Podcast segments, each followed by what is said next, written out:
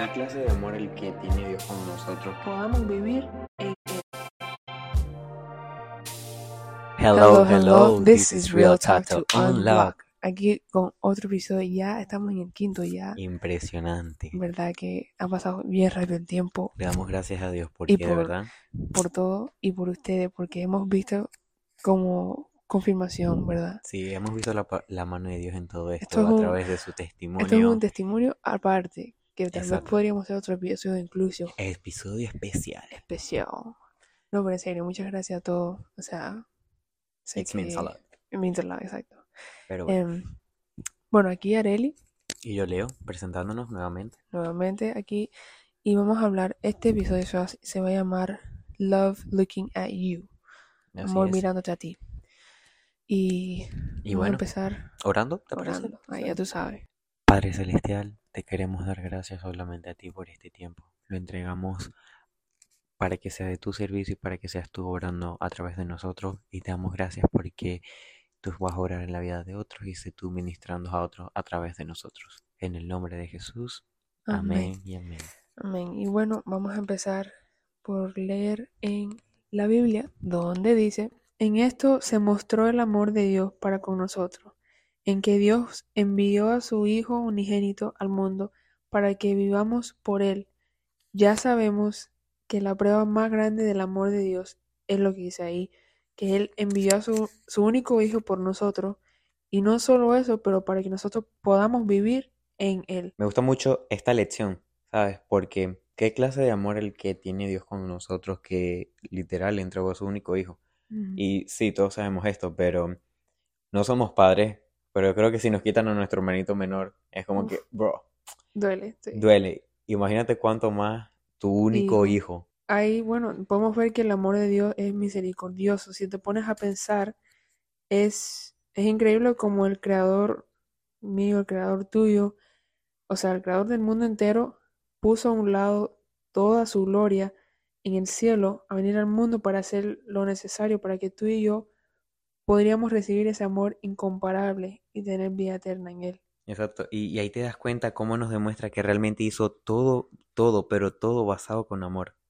Y a veces es bueno sentarnos y, y pensar y agradecer en todas las áreas que Dios nos ha enseñado ese amor, porque muchas veces lo tomamos en vano todo lo que Él hizo. O, o a veces nos perdemos en lo material de este mundo, nos olvidamos de quién Dios, de quién nos dio todo.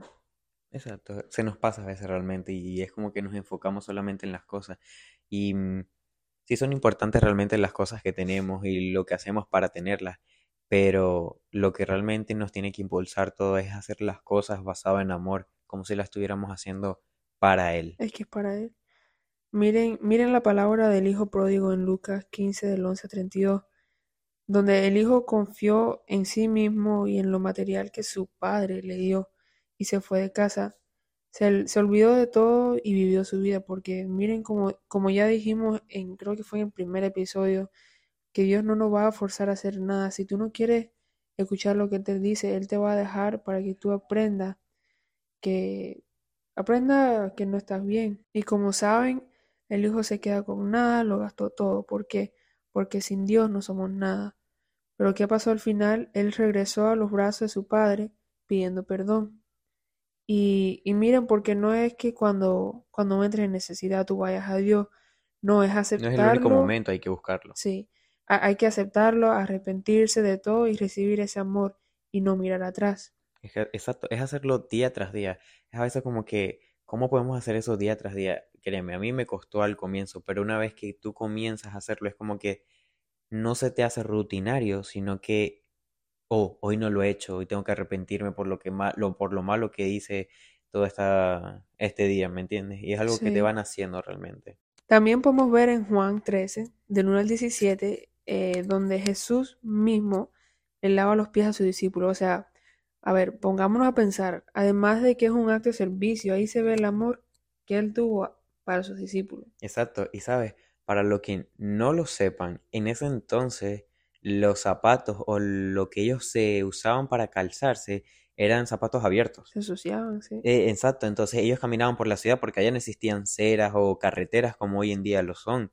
Entonces ellos pasaban por la tierra que estaba sucia, el estiércol, barro e infinidades de cosas que podríamos imaginarnos que hay siempre en el suelo. Y el simplemente hecho de que Jesús decidiera hacer ese acto para ellos demuestra que demuestra mucho de su esencia porque siendo Dios encarnado en un cuerpo de hombre, todavía hacía eso fue un gran acto de amor realmente. un ejemplo, un buen ejemplo. Y hay bastante manera, la verdad, donde Dios quiere comunicar ese amor hacia nosotros. Él vino a nosotros primero, Él tomó la iniciativa. Honestamente, el arrepentirse es cuando uno confiesa que hizo algo malo. Pero antes de eso, Él ya nos había perdonado. Y siempre, pero siempre, Él está dispuesto a escucharnos. Y sabes algo, Él es Dios omnipotente. Y estoy completamente seguro que Él sabe exactamente con detalle todo lo que estamos pasando, pero de la misma manera también sabe lo que estamos por decirle. Entonces, eso nos demuestra que es un Dios amoroso, pero también es un caballero.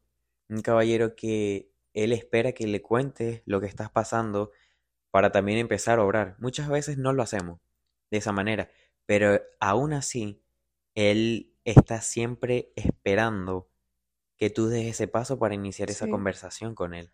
Y como, como humano hay muchas cosas que pueden afectar la en la manera en que nosotros vemos las cosas y la manera que pensamos. Las cosas pueden, por ejemplo, estar bien y nosotros nos sentimos bien, o en otras ocasiones cosas que nos pasan nos puede dejar desanimada o desanimado, incluso confundido.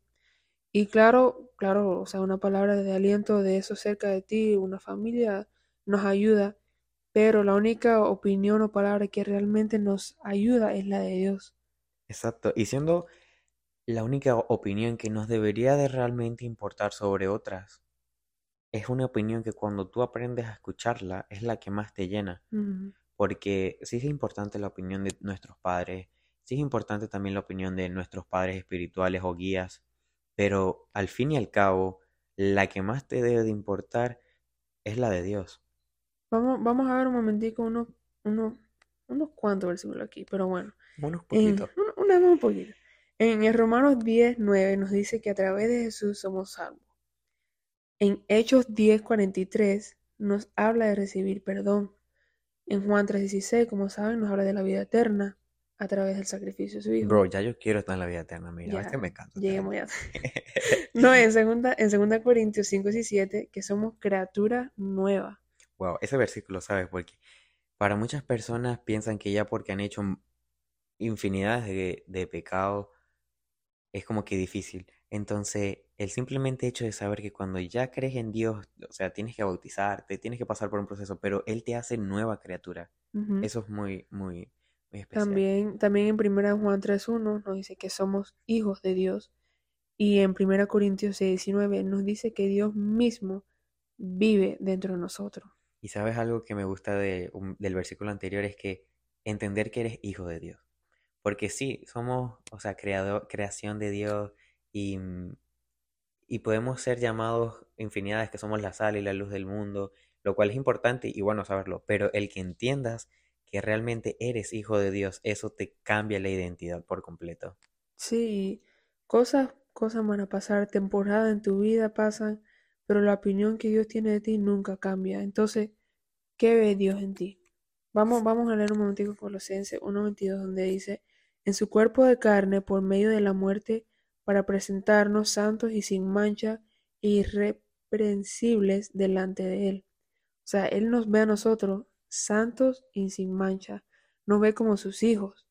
Deja, deja que esta, este pasaje, perdón, sea tu confesión. Deja que penetre tu corazón. De que realmente te sientas identificado.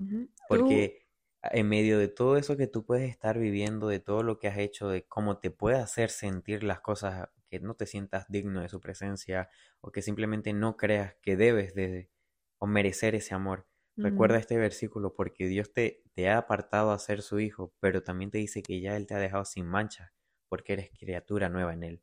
Sí, y de esa manera tú, nosotros, está, estamos libres para vivir en esa fundación de ese amor perfecto.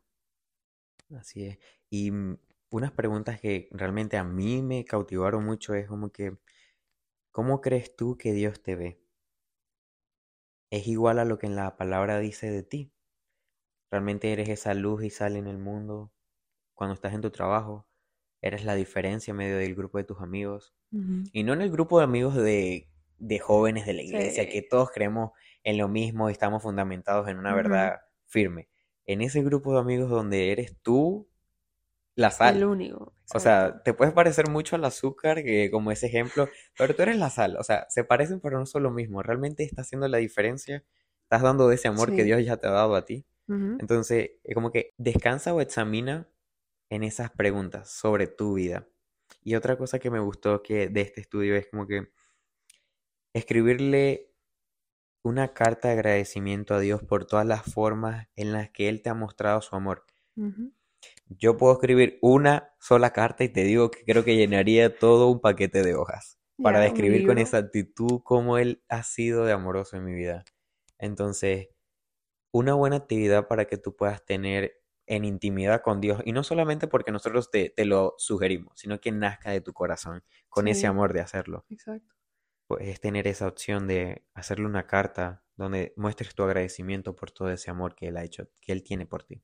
Sí, y, y compártenos con nosotros cuáles son tus versículos favoritos donde habla del amor de Dios. O una, una experiencia que hayas vivido del amor de Dios que, mira, Hemos recibido por el momento testimonios, no han sido muchos, pero los pocos que nos han llegado nos han tocado y ha sido muy poderoso de parte de Dios.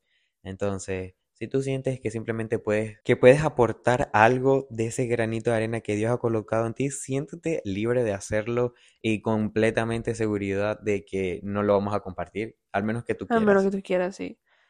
Y bueno, con eso ya concluimos este episodio y de verdad que me ha gustado bastante, ¿sabes? Estaba muy bueno. Sí. a mí, mano, ya tú sabes.